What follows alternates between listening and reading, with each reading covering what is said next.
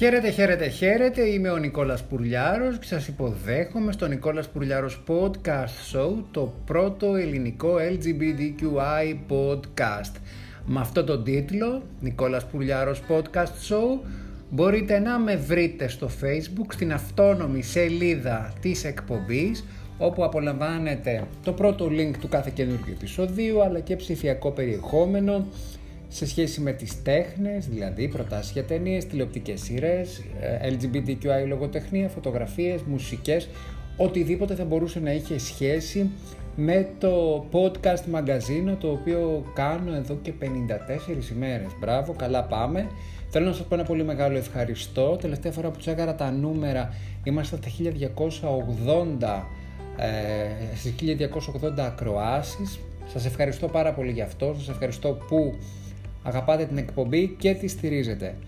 Πριν ξεκινήσω στη θεματολογία, θέλω να πω ιδιαίτερα ένα πολύ μεγάλο ευχαριστώ στο Στάθη τον Άνθη, ο οποίος έχει ένα κανάλι στο TikTok, Άνθης ST, είναι το κανάλι, τον θέλετε μπείτε, κάντε like, παρακολουθήστε το, ο οποίος φιλοξένησε σε ένα live του TikTok του, της TikTok εκπομπής του, ε, κομμάτια από τις δικές μου εκπομπές, τις έπαιξε και επικοινώνησε με τον κόσμο και δεν το κάνω ως ε, αντιπαροχή, είναι πραγματικά ενδιαφέρον το concept το οποίο ακολουθεί, όχι μόνο όταν κάνει τα live με τις εκπομπές, αλλά έχει και διάφορα χιουμοριστικά βιντεάκια. Γενικά έχει, είναι ένας άνθρωπος έξυπνος, ο οποίος κάνει πάρα πολύ ωραία δουλειά, ζει στο Λονδίνο.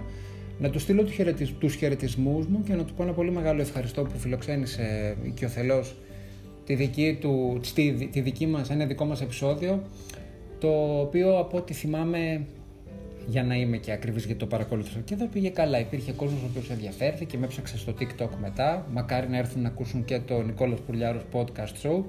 Θα είμαι πάρα πολύ χαρούμενος. Ε, συχνά με ακούτε να διαμαρτύρομαι ότι δεν έχω ελληνική επικαιρότητα. Τώρα την έχω την ελληνική επικαιρότητα, αλλά πραγματικά είναι ενοχλητική.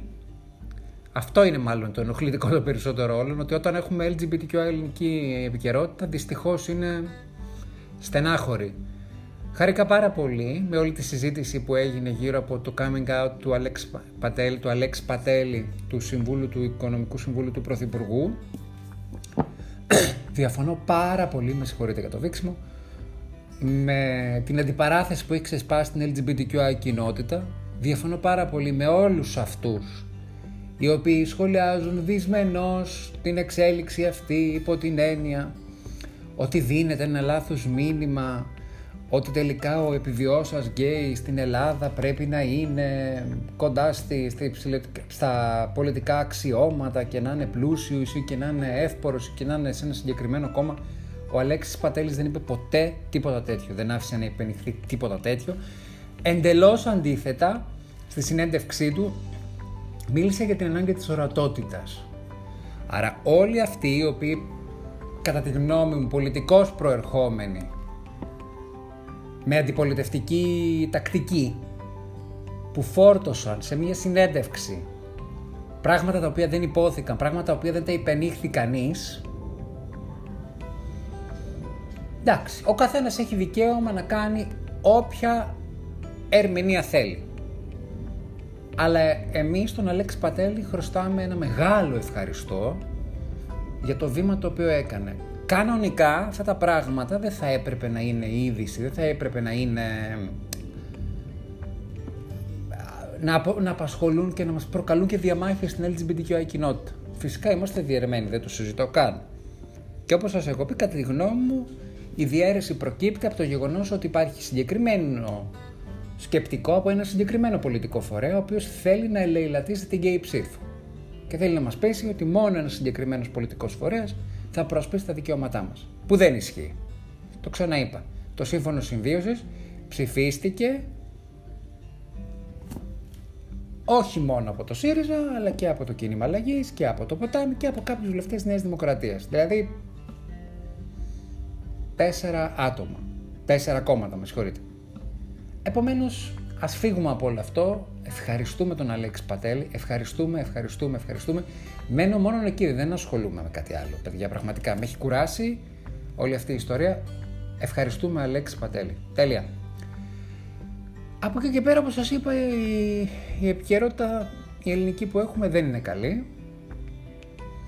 ένας καθηγητής θεολογίας σε σχολείο της επαρχίας, δεν θέλω να πω νομοκατασχετικά γιατί δεν θέλω να το φορτώσω προσωπικά στον άνθρωπο αυτόν. Ο άνθρωπος αυτός παρότι παίρνει την ευθύνη της επιλογής του, έχει και... Είναι πολύ δεδομένο ότι επιλέγει να κάνει αυτό που θα σας πω. Απλώς για μένα αυτός είναι εκπρόσωπος καθρέφτης της ελληνικής κοινωνίας και πρέπει να το δούμε συνολικά. Ανέβασε ένα βιντεάκι τύπου ταινίας μικρού μήκους ομοφοβικού περιεχομένου όπου εν πάση περιπτώσει δεν το δεν προσπαθώ να το εξορίσω έτσι.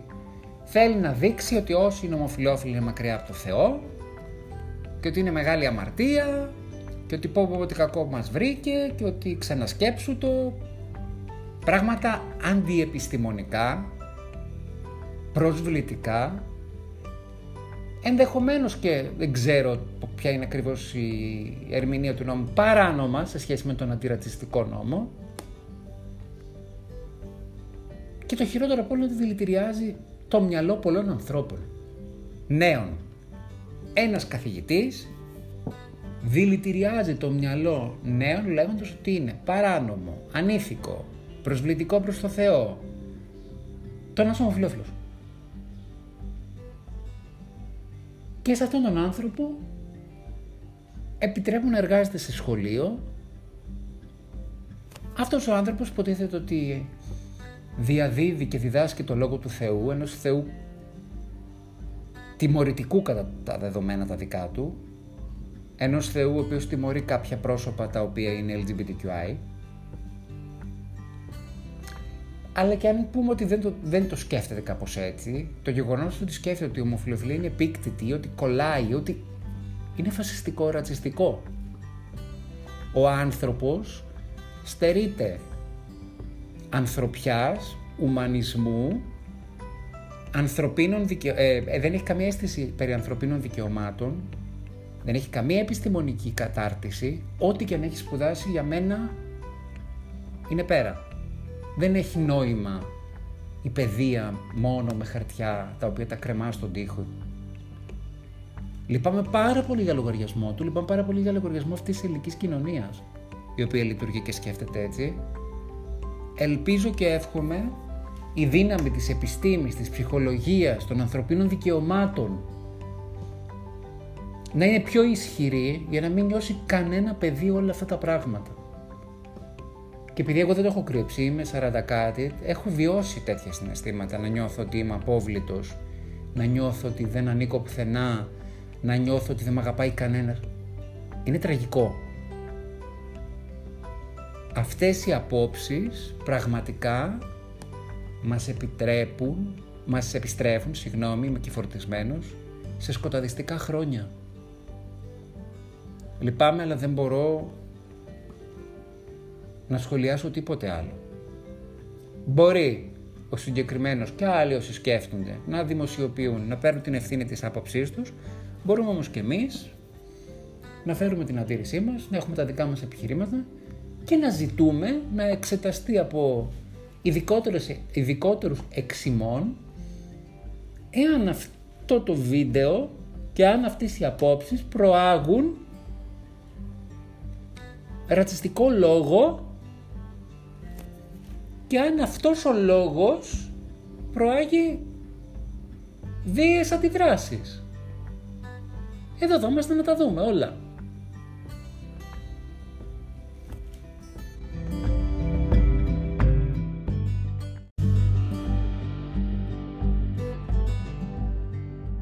Νομίζω τις τελευταίες μέρες, το έχω ξαναπεί, βγαίνω λίγο έντονος, δεν ξέρω γιατί. Ίσως το καλοκαίρι έχει ανάψει έτσι την ε, έντονη ε, επικοινωνιακή μου δράση και στεναχωριέμαι πραγματικά όσο χτυπάει κόκκινα η ενσυναίσθηση και ψάχνω να βρω έτσι τις κατάλληλες λέξεις γιατί με ενδιαφέρει πάρα πολύ ο λόγος να αποτυπώσω σωστά αυτά τα οποία σκέφτομαι, αυτά τα οποία αισθάνομαι.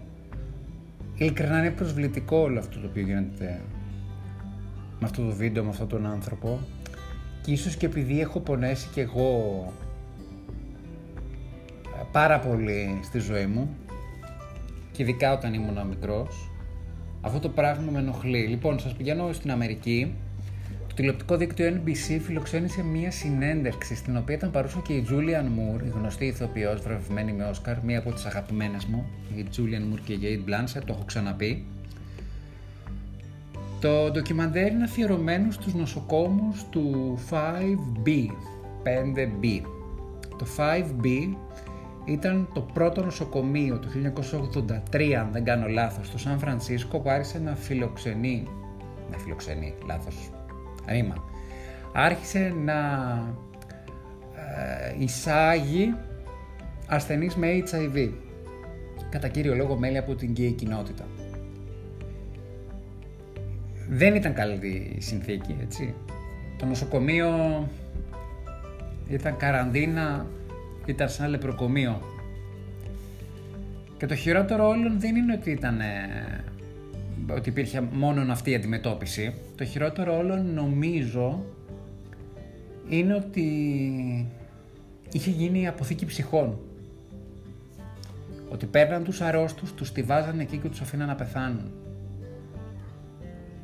Νομίζω ότι αυτός ο χώρος είναι γεμάτος από την ενέργεια ψυχών οι οποίες ήθελαν να ζήσουν, είχαν ανάγκη να πάρουν φαρμακευτική αγωγή και ένα σύστημα πολύ απάνθρωπο τους άφηνε να, να, να, να υποφέρουν.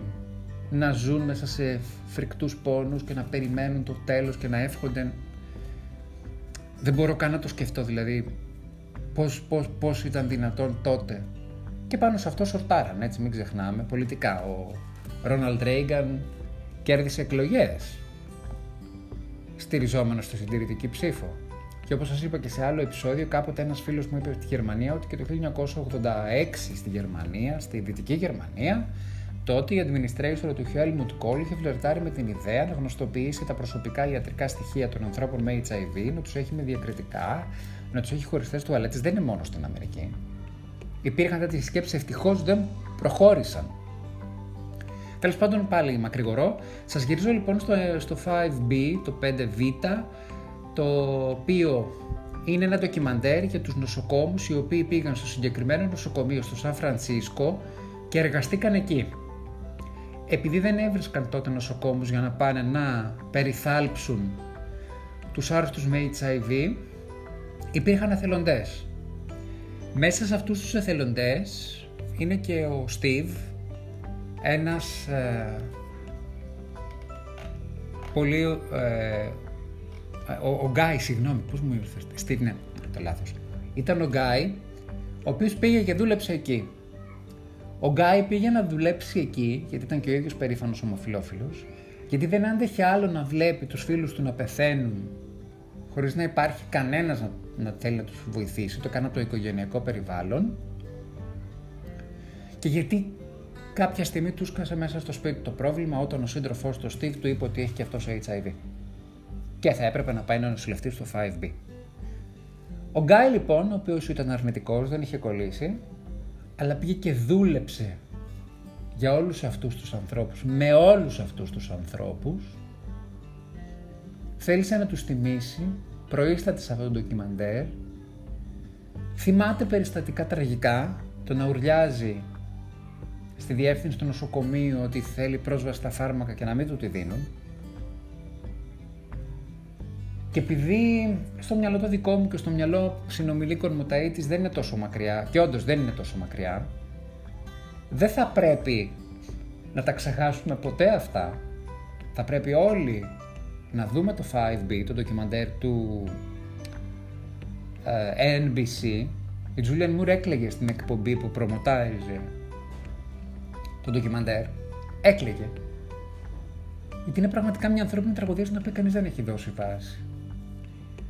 Και γιατί θα πρέπει να το σκεφτούμε όλοι από την αρχή, ακόμη και αυτοί οι οποίοι διάκυνται πολιτικά στο συντηρητικό, στη συντηρητική διαχείριση της εξουσίας, είτε φιλελεύθερη, είτε οτιδήποτε, να μην μπούμε ότι α, ξέρεις, δεν προσέξανε, άμα το προφυλακτικό, α, όλα αυτά, να μην πούμε τίποτα, να, να, κάνουμε, να βγάλουμε το σκασμό. να κρατήσουμε σιωπή για τους τους ανθρώπους οι οποίοι δυστυχώς είναι οι παράπλευρες απώλειες αυτής της ζωής. Και πιστέψτε με, σε όποια δύσκολη συνθήκη βρίσκεται κάποιος, γιατί ο μιλώντας, ο μιλών βρίσκεται σε μια γενικότερη δυσκολία, δεν θέλει κανείς καν να σκεφτεί ότι θα είναι παράπλευρη απώλεια. Και ότι ίσως στο μέλλον να δικαιωθεί. Είναι τεράστιο λάθος αυτό. Και αυτό το ντοκιμαντέρ δυστυχώς δεν είναι δικαίωση. Είναι ο καθρέφτης μιας σάπιας κοινωνίας της ετεροκανονικότητας και της πατριαρχίας η οποία τότε ειδικά με συντηρητικά πολιτικά κίνητρα έβαλε στο βωμό της θυσίας ανθρώπινες ζωές. Αυτό και τέλος.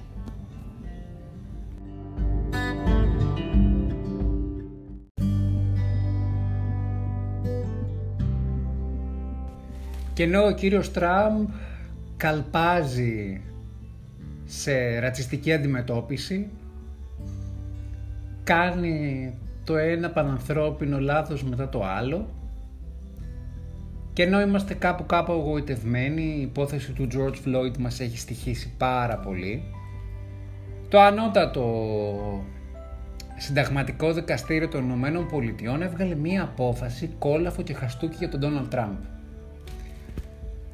Και ενώ ας πούμε ξέρουμε και όλοι λέμε ότι ρε παιδί μου η δικαιοσύνη γενικότερα είναι συντηρητική, τελικά φαίνεται ότι υπάρχουν και προοδευτικοί δικαστές και στις Ηνωμένες Πολιτείες. Η πλειοψηφία λοιπόν του Συνταγματικού Δικαστηρίου των Ηνωμένων Πολιτειών έκρινε ότι ένας εργοδότης παραβιάζει ομοσπονδιακό νόμο όταν απολύει κάποιο πρόσωπο και τη σεξουαλική του ταυτότητα επειδή είναι ομοφυλόφιλος ή τρανς το δικαστήριο σε εκτεταμένη απόφαση διατάσσει την προστασία των ΛΟΑΤ ατόμων από διακρίσεις διαπιστώνοντας ότι μία ομοσπονδιακή απαγόρευση διακρίσεων λόγω φύλου στους χώρους εργασίας πρέπει να προστατεύει τους υπαλλήλους με βάση το σεξουαλικό του προσανατολισμό και την ταυτότητα φύλου. Άρα, για να το κάνουμε ψηλά, για να γίνει κατανοητό σε όλους, απαγορεύεται η απόλυση ανθρώπων από τη δουλειά τους με αιτία, αφορμή, ό,τι θέλετε πείτε, την σεξουαλική τους, το σεξουαλικό τους προσανατολισμό και την ταυτότητα φύλου. Και το απαγορεύει το ανώτατο συνταγματικό δικαστήριο των ΗΠΑ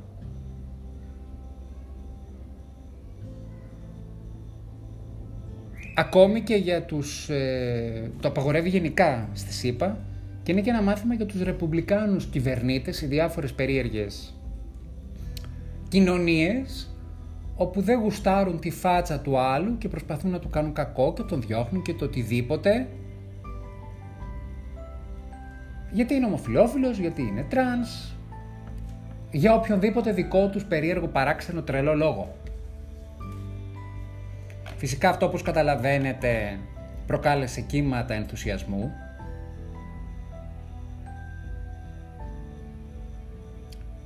Και υπάρχει και δεδικασμένο από πίσω. Η πρώτη υπόθεση αφορά μια γυναίκα στις Ηνωμένες Πολιτείες η οποία απολύθηκε από γραφείο κηδιών στο Μίσιγκαν όταν έκανε coming out ως transgender γυναίκα. Λέγεται Amy Stevens, η οποία πέθανε στις 12 Μαΐου. Υπήρχαν και άλλες αποφάσεις, ε, όπως ας πούμε και ένα στην, ε, στο Clayton στη Georgia. Ε, πολλά. Πάτησαν λοιπόν εκεί οι LGBTQI οργανώσεις και βρήκανε λύση. Και η υπόθεση είναι ξεκάθαρη, είναι ψηλά. Έτσι και απολύεται κάποιον γιατί δεν συμπαθείτε την ερωτική του ταυτότητα, γιατί το θεωρείτε πρόβλημα στη δουλειά του ή γιατί δεν γουστάρετε ταυτότητα φίλου του, είστε παράνομοι. Και αυτό ευτυχώς η δικαιοσύνη στις ΗΠΑ κινείται πολύ πιο γρήγορα από την Ελλάδα. Δίνει τη δυνατότητα στα πρόσωπα τα οποία χάνουν τη δουλειά τους να ξεκινήσουν και να διεκδικήσουν το δίκιο τους.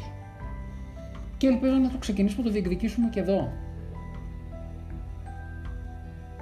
Λυπάμαι που το λέω, αλλά η προκατάληψη εδώ είναι το κάτι άλλο. Στην οποία συμβάλλουμε και εμείς οι ίδιοι γιατί έχουμε εσωτερικευμένη ομοφοβία σε πολλές περιπτώσεις. Φοβόμαστε να διεκδικήσουμε, φοβόμαστε να πούμε. Δεν κάνουμε outing, κρυβόμαστε, ντρεπόμαστε, έχουμε κάποιον από το οικογενειακό μας, από το οικογενειακό μας περιβάλλον που θα μας πει όχι να μην το πεις αυτό και είναι κι άλλα. Είναι και μυαλά ανθρώπων οι οποίοι λένε δεν θα σε πάρω γιατί είσαι γκέι. Εγώ το έχω ζήσει, το έχω βιώσει. Και δυστυχώς για μένα, για άλλους σαν εμένα, δεν υπάρχει καμία προστασία. Καμία.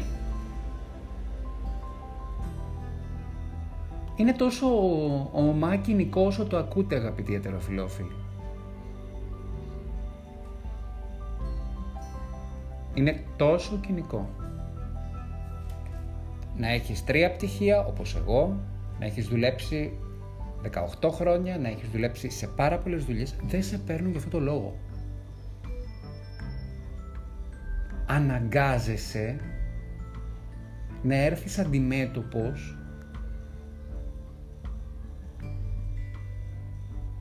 με το τέρας, το τέρας της προκατάληψης και να πρέπει να αποδείξω ότι δεν είσαι αλέφαντας. Είναι σοκαριστικό, πιστέψτε με. Δεν είναι απλό. Όπως και να έχει πάντως στις ΗΠΑ το θέμα έχει μια, ένα καλό δεδικασμένο. Ο κόσμος βγήκε έξω, το γιόρτασε, το χάρηκε. Είναι και έτσι desperate times που λέμε, δύσκολες εποχές, χαλεπή καιρή, να είμαστε και σωστοί, χαλεπός καιρός ως έκφραση υπήρχε πολύ νωρίτερα από το Desperate Times. Α ελπίσουμε λοιπόν ότι κάτι θα κάνουμε και εμείς εδώ για τους χαλεπού μας καιρούς. Και κάποτε βάζω τελεία. Είμαι ο Νικόλας Πουρλιάρος. Ακούτε τον Νικόλας Πουρλιάρος podcast show στο Anchor, στο Spotify, στο Apple Podcast, στο Google Podcast, στο Breaker, το Radio Public, το Pocket Cast και το Castbox. Ευχαριστούμε. Με βρίσκεται στα social media μου Νικόλας Πουρλιάρος, Instagram, Facebook και Twitter και φυσικά η σελίδα μας στο Facebook Νικόλας Πουρλιάρος Podcast Show. Εκεί βρίσκεται ψηφιακό περιεχόμενο, το πρώτο link της κάθε νέας εκπομπής. Βρίσκεται βίντεο κλιπ, ταινίες, προτάσεις για ταινίες, προτάσεις για σειρές, προτάσεις για βιβλία, λογοτεχνία, δημοσιευμένη λογοτεχνία. Προχτές έγραψα ένα... Ε, παρουσίασα μια δική, έναν δικό μου μονόλογο Θεατρικό, ο οποίος πήρε και καλές κριτικές. Μπορείτε και εσείς να το διαβάσετε. Προς το παρόν σας χαιρετώ, να έχουμε μια όμορφη τρίτη και συνεχίζουμε ακάθεκτη, τα λέμε αύριο. Νικόλας Πουρλιάρος, Νικόλας Πουρλιάρος Podcast Show, το πρώτο ελληνικό LGBTQI podcast. Σας χαιρετώ.